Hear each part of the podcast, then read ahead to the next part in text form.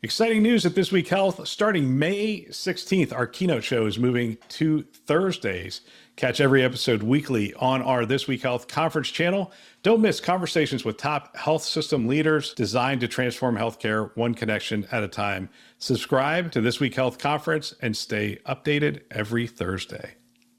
Today on This Week in Health IT, we saw a significant amount of investment. It was a record year. We'll be well over $30 billion invested in the sector during 2021, which is more than 2020 and 2019 combined. Close to 700 companies have received funding this year. And the amount of capital flowing in to companies based on the promise that these companies hold in terms of improving health has really been remarkable.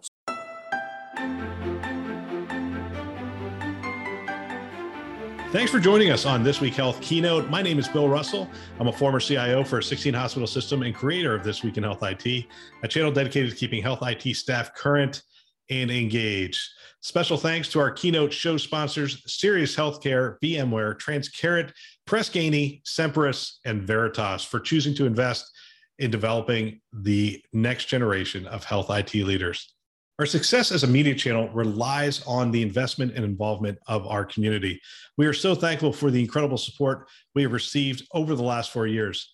If you want to continue to help us to grow, please consider sharing with a friend, sending to your team, or giving us a review on Apple Podcasts. We'd love to hear your feedback as well and your comments. So if you've got something to share, you can shoot us a note at hello at thisweekinhealthit.com. Today, we are joined by Lee Shapiro, managing partner for Seven Wire Ventures. Lee, welcome to the show. Bill, so good to see you. Gosh, we go way back. I remember, well, first of all, I was a, a big Allscripts customer, and you have background at Allscripts. Were you the CFO at Allscripts? So I wore a number of hats, but from 2001 um, until the end of my tenure there, I was president of the company. Wow. Man, we will definitely talk about Cerner. We'll talk some EHR stuff. That's where we met. I remember the first time we shared a stage, you and I were on a panel at, at Health Evolution. Health Evolution Summit. Yeah. That was probably one of the more dynamic panel discussions I've ever been on. You, you may have been on more dynamic than that, but my gosh, Aneesh Chopra was the moderator and he really pulled everybody into the conversation. And I think we were going to go in one direction and then the audience really took us in an, another direction. It was really interesting. And, and they took us in the direction of patient centric interoperability. I think it was the discussion we ended up having. Well, Aneesh has a way of enchanting an audience, and uh, you did a fantastic job in terms of sharing a provider's perspective, as I recall. And we had a great conversation. And you're right, the audience really participated with us. It was much more of a group conversation. Yeah, and if I remember correctly, I was the only one with a suit and tie on at that showing because it, it really it really is an entrepreneur kind of event. It's a phenomenal event down there in my old stomping grounds in, in Laguna Beach. That was that was awesome. Tell us about Seven Wire Ventures. What are you doing now, and what's Seven Wire Ventures about? You know, think of it this way: all of us want to be healthy. I would dare say that uh, none of us really would volunteer to be a patient today and that's something that you think about when you're sick. And so at Seven Wire, what we're trying to do is build companies that help us all address the hassles we face as consumers of healthcare. And our thesis is what we call the intelligent, informed, connected health consumer. And we are allowing these founders to really pursue their, their goals. So it's operator driven, we work with a number of strategic limited partners who are fantastic, wonderful health plans and health systems. And not only do we find companies early stage, we're seed and series A investors, but we also hatch companies. So many companies come from ideas that our partners have or that we have, and we build companies around those ideas and find teams to work on them with us. Fantastic. You said a couple things there I want to hone in on. You said you're focused on health probably more than healthcare per se. Is that an accurate characterization? It is. And distinguish health from wellness. So we're not about tapping into yoga and meditation and nutraceuticals. We're really about helping those who are at risk for the cost of care, put consumers in the position of being better able to manage their health. And when you do that, everybody wins. The consumer wins because they're healthy and the less healthcare services those consumers are buying, so to speak, with the sponsor's money, the more likely it is that they'll see better outcomes at lower costs. All right, now I'm gonna I'm gonna push on your thesis here. Intelligent, I think I got this. Intelligent, informed health consumer. Are those the right four terms? Informed, connected healthcare consumer. Informed, connected healthcare consumer. Okay, so I'm going to push on that a little bit. Is that a future facing kind of statement where we say, okay, we're going to have informed, connected health consumers in the future? Are we saying we're building that out today? We're building that out today. And think about a situation where one of our great companies, Home Thrive, is helping seniors live independently at home longer. So, for your parents, Bill, for my parents, when they were alive, we wanted them to be in a position to live at home, but that has a number of, of challenges associated with it. And it might be easy to think about putting them into some type of congregate care facility where they might have more support services. But seniors want more independence. And there are ways to allow them to do that and, and deliver more health at home, provide them with more services, allow them to engage in activities of daily living that they want to engage in, but still want to do so from the comfort of their own home. And in light of the coronavirus, a lot of families are really hesitant about putting their loved ones into a facility like that. So if we can help those seniors be better informed, we can connect to them by providing them with services. Some of them may come from passively connected data and others by active engagement. And then they're a health consumer. They want to be healthy. They're not looking at healthcare consumption. They want to be healthy. And so we focus on a consumer experience for those who are, who are exploring ways to improve their health. Yeah, you know, we had that baby boom generation moving through the whole healthcare cycle. And we just experienced this personally, having my father in law come live with us, right? So he went from being independent, living on his own, and that really wasn't viable as he got into his late 80s. And he came to live with us for another number of years. There has to also, I think, be a series of companies coming alongside us as care providers to help us care for him in the home because we don't want to put him in long term facilities or those kind of things. We want him to, to be with us as long as possible as well. Absolutely. And literally, we had a similar experience. You and I can probably compare notes. During the course of the pandemic, we moved my father in law, who was 95 at the time, soon to be 97, we hope, knock on wood. And we moved him in with us. He was living at home with a caretaker, but really was cooped up in a two bedroom apartment. And the caretaker had one room and he had the other.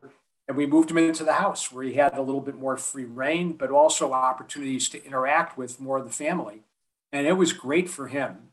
And he really thrived during that with the social engagement, but we were also able to really help him better manage his health and we got a lot of support from the outside in doing that. So it was a win win for everybody involved.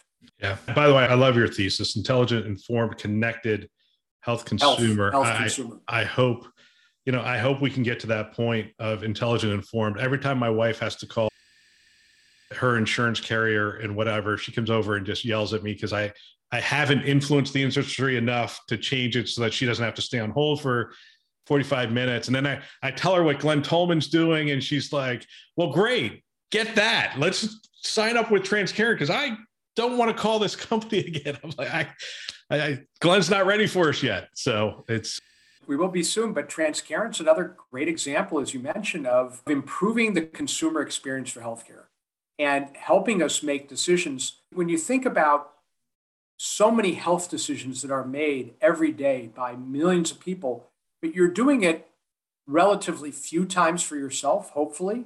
Yeah. But yet collectively, we're doing it so many times. So, how do you take the intelligence that comes from understanding what are the best decisions that can be made, direct people to the right resources, get them the best possible care at an affordable price? And that's what Transcarent and their team are doing. Yeah, fantastic. I, I want to talk to you about the digital health space. Clearly, there's a lot going on how would you characterize uh, high level characterize 2021 with regard to the activity in the digital health space? Well there was a huge amount of momentum in 2021 a lot of it spurred by the pandemic and and the need for remote care as we were talking about more care into the home but really care wherever anybody is. And what we found is that digital health is a tool for providing safe, reliable care for consumers, as well as easier ways for providers and caregivers, frankly, to reach those consumers. And so we saw a significant amount of investment in the space. It was a record year. We'll be well over $30 billion invested in the sector during 2021, which is more than 2020 and 2019 combined. Close to 700 companies have received funding this year, many of those new, some with later stage rounds. And the amount of capital flowing in to companies based on the promise that these companies hold in terms of improving health has really been remarkable. So we've seen round sizes dramatically increase. And, and by that, I mean the amount of capital invested at various stages Series A, Series B, Series C, more capital coming in in those stages, which gives these companies more runway and opportunity to grow and meet the needs of more people. You know, it's interesting. So I invested a little bit early on when I was at St. Joe's. We invested in some companies. And I've always wanted to ask someone like yourself this question What are the characteristics that distinguish the winners maybe from the not so successful players in the digital health space. I mean, I always looked at the leadership team. I mean, that was like the number one thing for me. The idea was important, but I knew that whatever the idea was, that could potentially change a little bit. And if you had the right leadership team in place, it would potentially change in the right direction. Whereas an inexperienced leadership team always gave me pause, I think. Bill, you're spot on, at least with the way we think about it. And you have to look at the market based on what stage you invest at. So some of the funds invest at later stages, at which point the management team has evolved and has proven themselves. But the early stage companies that I know you were investing in uh, when you were at Providence St. Joe's and where we invest, we're seed and Series A investors. So it's all about the team to start. Um, that's really important in terms of these companies being successful. And as you say, we'd rather take a great team with an okay idea than a so-so team with a fantastic idea, because we know that that great team is going to turn that good idea in all likelihood into a fantastic idea on a go-forward basis. But there's three elements that I think make companies successful in the space that that we focus on. So it's team, as you mentioned, but when you have that team in place, we think about the three elements as being first, create a phenomenal consumer experience, something that people love, that they're going to want to use. And that engagement is really the magic in the offering. Because if you can get someone to use your offering, in all likelihood, that utilization is going to do things that help direct them in the right way, the right type of behaviors to improve their health. The second thing is you need to be able to demonstrate to the sponsor that's a health plan, that's a self insured employer, an at risk medical group, that your offering is able to deliver a return on investment. So, whatever it is they pay for your offering, you have to be able to give them at least double back in terms of healthcare savings or better results. And, and the third piece is that when you do that, you have to do it in a way that is a lot better than what the alternatives are. Because if what you're offering costs a lot of money, still provides a better return, but requires a significant uplift by either the sponsor or the consumer, then it's going to be really hard for them to use or, or adapt to. I can't tell you how many companies we've seen that say, well, this is wonderful. Consumers are going to love to use this. And then they say, but we want doctors to prescribe it. And when we talk about integration into workflow and alignment of incentives, it just haven't given that a thought at all. And the thing that you have to realize is that these companies work within an ecosystem, and you have to find a way to fit into the ecosystem or go around that ecosystem if you want to be successful. So, those are some of the critical elements. You know, Lee, I can't, uh, I mean, the number of times I've sat across as my role as a CIO and now since doing some consulting and whatnot and said, okay, explain to me your value proposition. I mean, those are the words I'll use. And they'll say, well, you know, it's, it's this and this. And I'll, I'll just look at them and go, that doesn't work in healthcare. They say, well, the consumer's going to pay for this. I'm like, the consumer's not going to pay for that. They're not, there's not a chance they're going to pay for that. They're like, well, you know, the physicians will see the value. I'm like, all right, well, tell me the value you're going to give the physician. Then they describe it. I'm like, do you have any idea how busy these physicians are right now? unless you really materially change some aspect, the what's in it for me for a physician, they're they're overwhelmed. So it has to fit into their, as you said, fit into their workflow, or it has to be really simple or dramatically change some outcome that they're being measured on. That's the thing I think they get wrong the most. It's like, what's your value proposition? And they they just haven't spent enough time in healthcare or don't. This is why I think the leadership team makes all the difference in the world. You're looking for that experience that they understand the economics of healthcare. Bill, you you may have even taught me this, but there's really two flows that we think about companies in the digital health space having to fit into. One is the life flow for the consumer, and the other is the workflow to the extent that you're relying on providers or other parties that are going to be helping you to implement that offering. When we worked with you when we were at Allscripts, we weren't in the software business. We were in the change management business. We were trying to move people from paper records and literally writing something illegibly on a script pad and handing it to the consumer, to the patient, and say, all right, go take this to the pharmacy. And to get them to write a prescription electronically, yes, it was safer. Yes, it was better informed, but it took more time for the provider and there were no incentives for them to do it. And so we had to find a way to make it so easy for doctors to do that. We actually coined a phrase at the time. It was called Iduenum. If docs don't use it, nothing else matters. And we could have said actually the same thing about nurses, because if the nurses didn't like it, it didn't matter if the doctors loved it. The nurses were going to kill it. So you really had to make sure that all the stakeholders who were involved in the process were involved in that. And we see a number of great offerings that don't rely on a doctor to prescribe it or to interact with a provider. But boy, I can tell you that when you do get that provider engagement as well, you really get a virtuous circle where you can improve outcomes. And there's a real benefit in terms of being able to share information with providers and to get them to act on it and see where the value is for them as well. Lee, I'm going to ask you to look into 2022. We have a lot of players moving into the digital health space, and it's a pretty complex space. I mean, people move in in different ways. What funding trends do you think we're going to see in 2022 in terms of which players will continue to make moves in this space? So, I do think that there's this notion of care everywhere. And the idea that when care is delivered, you have to think about multimodal, multi screen, you might say in your world, Bill, of being able to deliver care on the consumer's terms. So, there are studies, JAMA just came out with one that said over 65% of consumers want video visits in the future. Now, when out of pocket costs aren't a factor, people still, you know, would like to have an in-person visit. So the question is, how do you leverage the technology in order to provide a great healthcare experience? I think what we'll see is use of in-person visits or the ability to meet a doctor or a caregiver of some kind in some type of face to face environment that might be video, but then to also utilize other technologies to kind of stay in touch and to leverage what you started with that trusted relationship. So, Bill, if you were my doctor and you said, Here's the things I want you to do, these are the steps I want you to take, and here's the things I want you to follow up with me on. I might be able to follow up with you by email, by text, and I might get some responses back from you in ways that allow you to deal with me in an asynchronous fashion that creates scale and leverage to the offering.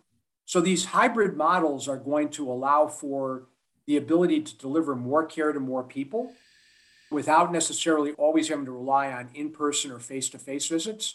But we see a lot of promise in terms of being able to extend the reach of care by use of technologies that allow for use of, of machine learning and other types of technologies to provide guidance to consumers when they need it and use that technology as a transformational tool to supplement what can occur in a face-to-face visit are there trends you're looking at in the industry so for example uh, staffing is is a huge issue. We're seeing the statistics that are being projected for a nursing shortage and clinician shortage and even in IT, I'm talking to CIOs who are saying, look, I'm getting poached. My people are getting poached all the time because now they could just, you know, today they're working in front of this screen and tomorrow they're working in front of this screen, but they just got a pay increase and now they're working for the health system, you know, three states away. And so are you looking at that kind of trend where you go, hey, look, there's going to be less caregivers and more people requiring care with the baby boom generation?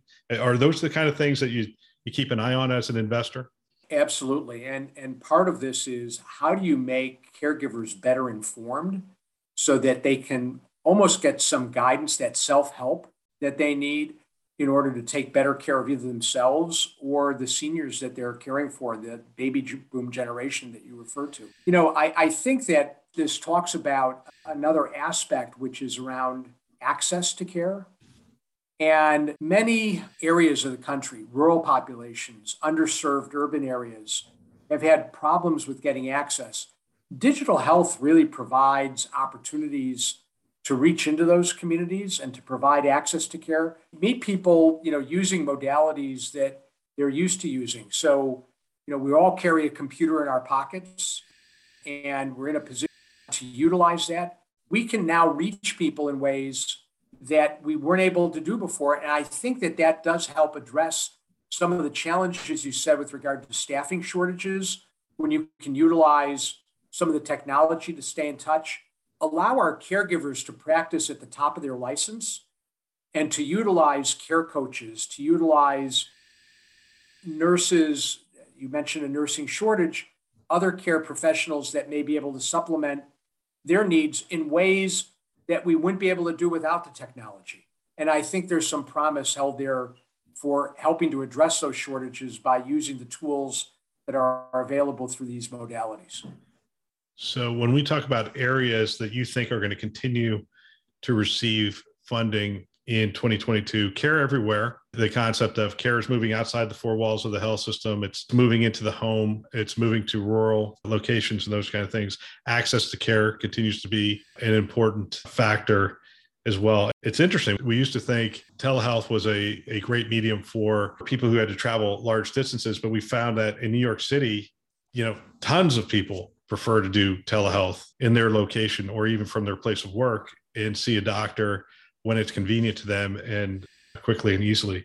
So, care everywhere, access to care. Are there any other areas you think are going to see an influx of funding in 2022? Mental health. And we saw growth in mental health in 2020, 2021, but that will continue. There are multiple studies that have come out uh, just in the past week. I'm sure you saw highlight in the press some of the real challenges that the pandemic has caused around depression, anxiety, some of the isolation induced mental health challenges that exist. Frankly, remote care is something that mental health can really be served by. People can get that in the privacy of their own home. They don't have to overcome the the challenge of just getting themselves out of bed, getting themselves out of the house, if they can have that consultation from their couch, that's a lot better than having to drive someplace, wait, and then be on the couch in the doctor's office. So I think that there's a lot of learnings that are coming about how best to engage people, even in, in group sessions, using mental health tools. One of the companies that we've worked with that has done a terrific job helping people with severe anxiety and depression. Obsessive compulsive disorder is NoCD. And they're in network with many plans, but they're helping people with obsessive compulsive disorder become diagnosed more quickly, as well as delivering them services that they can access on their own terms, self help tools, some ability to speak with care coaches, as well as to get online appointments if they need stepped up care or live appointments if we need to schedule them. So it provides that wraparound set of tools to help those individuals keep their condition in control and in check, uh, which is really beneficial for them as well as those who are sponsoring their care. Talk to me a little bit about M&A. When you talk about mental health, I think of a couple of companies that were purchased this year or Ginger or, and Headspace is an example. Yeah. And so obviously, I mean, Livongo was a, a big deal in 2021 and whatnot. Talk to me about M&A uh, activity in this space. Are we going to continue to see companies come together? At what stage does it make sense for them to come together? At what stage are they essentially the this is a bad analogy, but you know, the minor leagues for big players, you know, the Cubs are sitting there waiting to see if this company is going to grow up and have a value proposition. And then they just say, okay, that's now part of our overall offering. I mean, how do you think about M&A for companies in this digital space? There'll, there'll certainly be even more M&A. There was a lot of M&A this year in the digital health sector. It's about getting to scale. Look, there's a conundrum that exists in, in digital health. As a company, you and I were talking about early stage companies a short while ago, you need to prove value. You can't be everything to everyone. Otherwise, you're going to diffuse your efforts to the point where you're not able to deliver a return on investment. What we saw at Livongo as an example was we had a maniacal focus on diabetes. We were really interested in making sure that individuals with diabetes receive phenomenal care. And we showed great results doing that. That gave us the license to expand in other areas. We had built the trust with the member, we had built the trust with the sponsor. And so we moved into weight management, prediabetes, and hypertension, and we're looking at other areas as well. And sometimes we did that through acquisitions, as we did with mental health and weight loss. In other cases, we built some offerings in house. We were working on things in cholesterol management. I think that what you'll see is companies come together as they're meeting the demands of the market, clients want one throat to choke. They want an opportunity to go to one source and say, look, you need to handle multiple offerings for my members because we aren't set up to manage 70 different offerings. We don't want as many point solutions. We want one place that we can go to do that. We've seen some of that occur with regard to the digital formularies that some of the health plans and PBMs have set up so that they take on responsibility for those multiple vendors. But I think as a counterweight to what some of the plans are doing, companies are getting larger, they're making progress on their own. They're going to continue to bulk up with other offerings so they can go directly to some of those sponsors and to be able to sell to them without going through some of the intermediaries. All right, I want to veer off digital health for a little bit because uh, you have a pretty vast background. I'm going to go back to our health evolution summit conversation. And I want to talk about data a little bit. When you look at a startup, when you look at a, a company you're thinking about investing in, does, does it cause you concern when they say, well, we're going to get access to the health system data or to the healthcare delivery organization data? Is that still a significant barrier? And you say, well, okay, how are you going to get that data? Do you know how you're going to get that data? There's multiple EHRs, there's multiple, you know, Uh, I mean, does that cause you concern or are, are we moving beyond the interoperability challenge for startups? Well, Bill, let me put the question back to you because I don't think that many of the listeners will understand that this isn't just about the EHR. So, how many different systems did you have collecting patient data other than the electronic health record? How many oh, yeah. systems would you guess?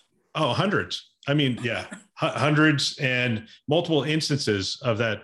You know, just Allscripts alone, we had multiple instances of Allscripts. for heaven's sake. Yeah, we we identified over a couple hundred systems that had a field in it called patient name, patient first name, patient last name. And I thought that's interesting in and of itself. Wouldn't you want them all to share that same single thing? Well, that's that's why I asked the question because it seems to me that the startup has to make a decision. Do I really need this data? And if I don't need this data, I'm probably in a better position than if I do need this data because now I have to delve into that world of is this clean data? What am I looking at? Am I getting it from the right systems? Do I have to go through all the hoops that you have to go through to get access to that data and then provide the security, especially with security the way it is today? You know, I would imagine those steps have even gotten harder to get through for these startups. So the reason why I raise this is because when you think about pharmacy management systems, lab information systems, surgical information systems, supply related systems, there's a vast number of systems that sit inside the walls of a given hospital, maybe less so in a provider office, but even there, there may be multiple systems you don't necessarily always have a unified scheduling and billing system to the electronic health record. That's gotten better. So, is it easier to access data today than it was when we met on our panel five plus years ago? Yes. But in many respects, you still have to understand what you're going to do with that data and what's the currency of the data and how important is it to your offering um, when you're making that decision as an early stage company. I, I think the next real challenge is not around the data, but what you do with that data. How do you interpret it? What are you learning from the data? And how can you act on it? And to do that, as you said, in a secure way, because having lots of open endpoints is not going to happen in an environment that is now fraught with ransomware and other huge challenges to healthcare organizations. I think it's going to be harder to access data going into 2022 than it was coming into 2021. I think that's true. I'm going to throw this in front of you. You can say, Bill, you're, you're nuts or whatever. But I truly believe that patient centric interoperability, when I have access to my entire medical record, that's going to open up a whole new host of, it's going to create a whole new ecosystem of players who are going to say, look, every patient in the country now has their own record. I mean, digitally has their own record. And I would think that the, the the entrepreneurial community is going to look at that and say, okay, now that they have their medical record and I don't have to go through the health system, I can go directly to patients. We can create a whole host of new offerings around that to keep people healthy, to make them intelligent. I mean, going back to your value proposition, to make them informed, to make them more intelligent on their health, to connect them, people with with similar conditions and whatnot, and to get them focused on health at an earlier age. And maybe this is just the digital wonk in me that's that's saying you know we can do this if we could just free that data. But i mean that's my theory. I mean shoot holes in it. At, don't don't no no. So so an early an early example of that is a company um, called carebot what they've done is they work with consumers. Everybody has a login into their FollowMyHealth from allscripts or their cerner personal health record or their MyChart from epic and what they do is they work with those consumers and they pull in the information from all their multiple providers that they may work with and put them into one longitudinal personal health record.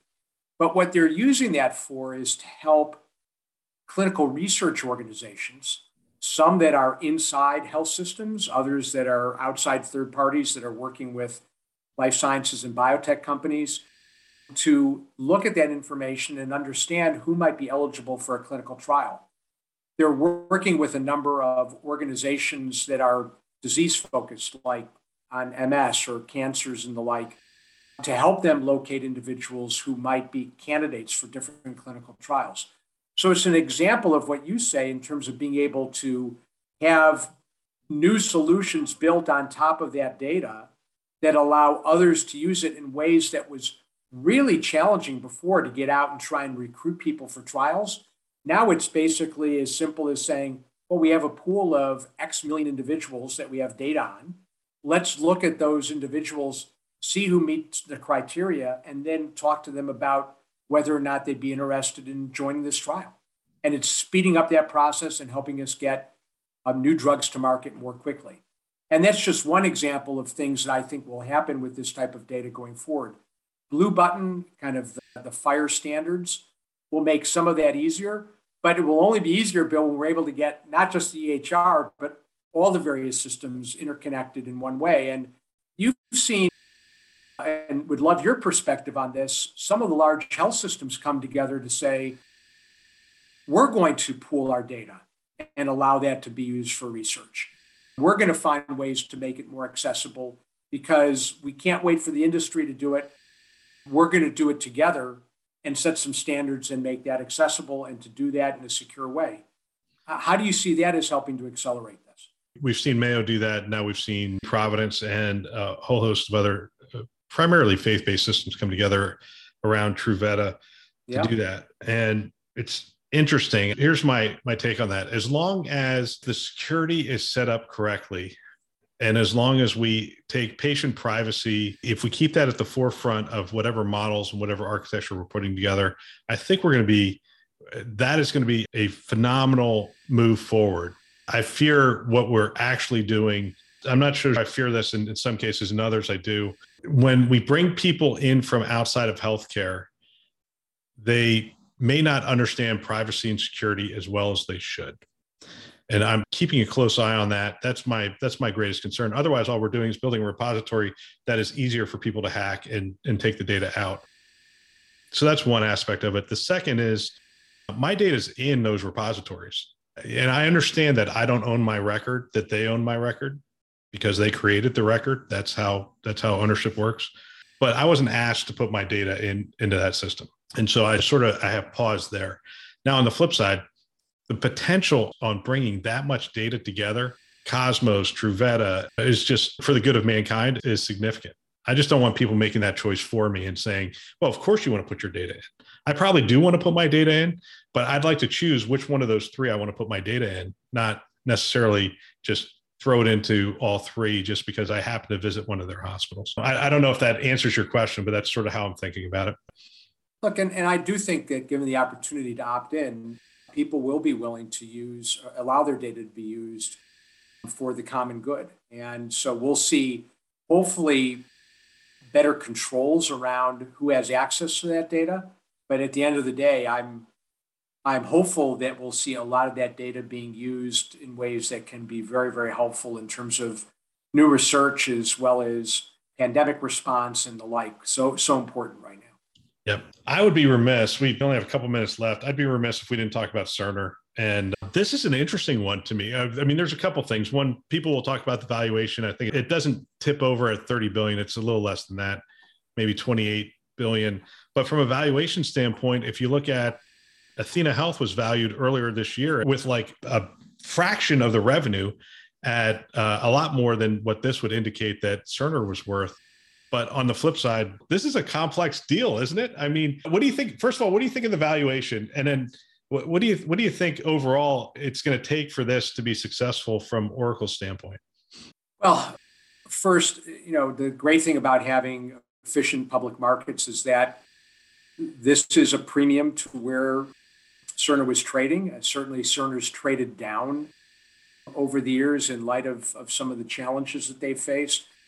But I think that this is beneficial for Cerner in terms of allowing it to have the opportunity to leverage the resources and some of the technology tools that Oracle brings, operating as uh, independent, almost like what Microsoft did with Nuance, to allow them to operate somewhat independently, keep the leadership team in place, and to grow inside Oracle. Oracle brings some technologies to help Cerner move into the cloud. You probably know that Cerner had a large hosting business called Cerner Worksite. And that can be moved into the cloud, a lot of health data in the cloud, allowing that fluidity that you were just describing to exist in a secure way.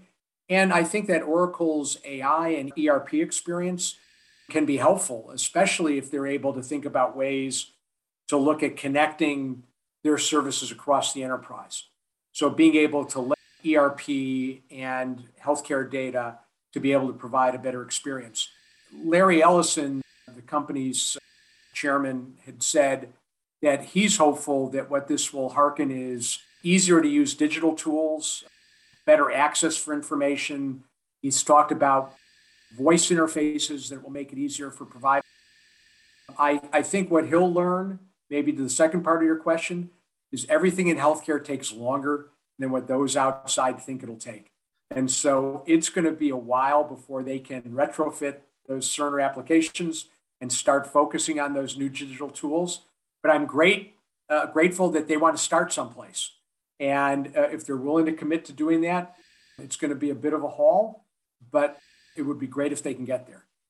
You know that was that was one of my learnings coming into healthcare. I set out these plans and I had the whole team and i would say you know we'll do this in the first year we'll do this in the second year we'll do this in the third year. And they'd just look at me and say multiply that times three i'd be like no it's not going to take us three years to do that and nine years to do that. They were closer to right than i was closer to right. There's an awful lot of complexity. You know as, as i look at this thing it's, it's a fascinating deal. It's not a bad deal for oracle even at that valuation if they're able to do a couple of things. One is they were struggling to get into the cloud market, and healthcare cloud is one of the fastest growing cloud segments in the industry. And so they they just took a significant client away from AWS they move it into the Oracle cloud. And if they're able to grab some of the Cerner clients and move some of their cloud business over there as well, they're going to get monthly recurring revenue off of that. And that's phenomenal for them. And if they can do some integration with some of their other tools with Cerner, you know, maybe you can create a, a, a more integrated package. But again, anytime we talk about development or those kinds of things and changing how things work in healthcare that's challenging and does take longer than what we think. So i'm not sure the, the valuation is as you say the market's speaking. After hours you know the thing's trading down uh, oracle's trading down five or six percent. Not that that's not normal. Based on an acquisition of that size it takes the time for the market to sort of digest it and say you know where are they going to get the return on it? But i can see a return on this I don't think it's based on Cerner all of a sudden overtaking Epic or anyone else. I think it's based on a strategy of maintaining the Cerner clients they have until they can really, really move forward. So it this this will be interesting. But I think as you tried to point out earlier, healthcare, and I agree with this. I think healthcare is overly focused on the EHR. I mean, we get so focused in on that one piece of the puzzle and there are a lot of other pieces to really focus in on uh, in terms of the data piece and in terms of the operability and in terms of specifically the experience for both the clinician and the patients. There's a lot of other tools that play into that. And you know, we'll see what you know, happens. One other one other thing to note, and I have not had an opportunity to read a majority of the analyst reports that have come out on the Cerner transaction. But Oracle has a business uh, called Oracle Clinicals. You might recall a company called Phase Forward that Oracle acquired some years ago. And they do a lot of work for life sciences companies in clinical research. To the extent that they're able to find synergies between the clinical practice, the research side of Oracle, and what they have with Cerner, there could be other synergies that they can create there as well. So I agree with you. It can be beneficial to their cloud business, but also to their clinicals business. So it gives them another hook to point their their shareholders to to say why they would justify this being the largest acquisition that that Oracle has ever made. And Cerner was making some moves with New York Life and others, and so they were doing integration agreements with some of those players. Now I know Epic does for underwriting, using right. healthcare data for underwriting. Yeah. Again, these industries get so connected that I think Oracle has a broader picture than we have today, two days after the announcement, which is why this valuation probably makes sense uh, in terms of, and, and may even be a deal in the long run, depending on how they're able to knit all these things together. Be interesting. I'll ask you for one prediction. Sure. Does this mean that that Epic might merge with someone in the future? Or will Never. they remain independent as Judy looks to retire in the future? Never. Epic will never merge, and she will write it into her will that they will never merge with another player. I had an interesting conversation. So we finally started getting back together, and over beers, we were sitting around talking about the future of Epic. And we all agree that Epic is missing a boat on becoming a platform for healthcare. They're slow to adapt to interoperability. They're slow to adapt to this. I mean, they could be a phenomenal partner for every innovator in the industry if they decided to say it doesn't all have to be built in Madison, Wisconsin. Now, you may not be able to comment on this, but as we were sort of talking, we thought they really could be the platform that enables so much innovation into the future that it really does cement them for the next you know decade or two in the place that they're at. But if they continue to i don't know try to hold the reins and, and put up toll booths every time an innovator wants to access the data that that'll keep causing people to look for is there a different way to do this? Can we do this in another way? And eventually they're going to find another way i think. I don't know. Just well, just some just some closing thoughts on that well, Bill, I think that you certainly see some potential there that maybe they'll catch on to, but I agree with you. An open strategy is certainly better than closed. We had an open strategy at Allscripts. I know that Athena had more disruption pleas and thought about ways they would open up their platform. And, and that's why you know companies like Commure exist to build around the electronic health record, and they're doing a very interesting job with some leading institutions, kind of creating some of those capabilities. So we think that this is an industry that's still super important. I mean, healthcare is you know 20% of our GDP in terms of spend, maybe more last year with the pandemic. And so finding ways to leverage technology to improve all of our health is really important, which is why we're so excited about what we do every day at 7wire. Lee, thank you again for your time. Hopefully, we'll catch up with each other sometime after we get through some of the, the next stages of this pandemic. Thank you again for your time and, and sharing your wisdom and experience with the community. What a fantastic discussion. If you know someone that might benefit from our channel, from these kinds of discussions, please forward them a note, perhaps your team, your staff. I know if I were a CIO today, I would have everyone on my team listening to this show. It's conference level value every week of the year. They can subscribe on our website, thisweekhealth.com, or they can go wherever you listen to podcasts Apple, Google, Overcast, Spotify, Stitcher, you name it, we're out there. Go ahead, subscribe today, send a note to someone, and have them subscribe as well. We want to thank our keynote sponsors who are investing in our mission to develop the next generation of health leaders. Those are Sirius Healthcare, VMware, Transcarent, Press Ganey, Sempris, and Veritas. Thanks for listening. That's all for now.